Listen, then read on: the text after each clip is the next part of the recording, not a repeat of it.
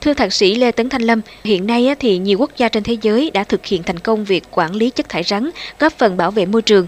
Ông có thể chia sẻ cho quý thính giả của VOV Giao thông được biết về cách phân loại quản lý chất thải tại nguồn của các quốc gia này không ạ? À?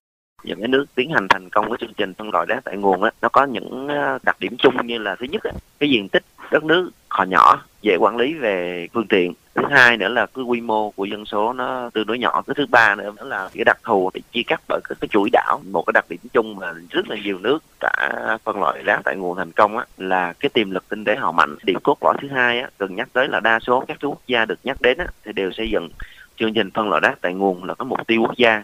Lộ trình được xây dựng một cách cụ thể. Nên cái việc tiến hành từng bước một thì nó được kiểm soát tốt và mang cái tính kế thừa triệt để giữa thành thị và nông thôn. Giả sử như là nước Nhật hoặc là Singapore thì cái chương trình phân loại rác tại nguồn của họ sẽ hướng tới một cái công nghệ cụ thể là, là công nghệ đốt. Ví dụ như ở Hà Lan do cái đặc thù về cái nông nghiệp á nên cái việc phân loại rác tại nguồn họ hướng tới là họ tách cái thành phần hữu cơ ra khỏi rác và từ đó họ sản xuất phân bón phục vụ trở lại một cái à, nền à, nông nghiệp. Như vậy thì tùy vào cái đặc thù tùy vào cái mục tiêu của mỗi quốc gia mà họ sẽ có những cái hướng uh, phân loại riêng biệt phục vụ những cái chương trình mục tiêu quốc gia cụ thể như vậy thì từ kinh nghiệm của các quốc gia trên thế giới, theo ông, bài học cho công tác phân loại và quản lý rác thải tại nguồn ở Việt Nam là gì và có phương pháp nào phù hợp với nước ta không ạ? À?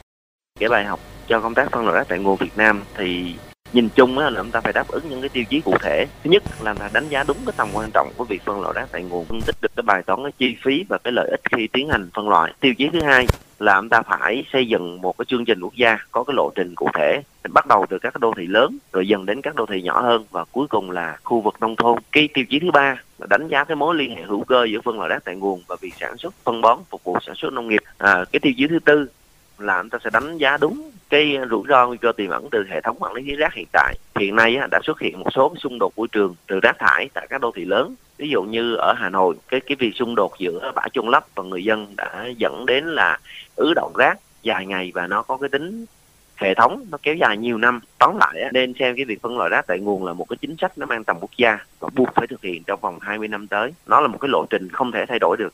Xin được cảm ơn ông về cuộc trò chuyện này ạ.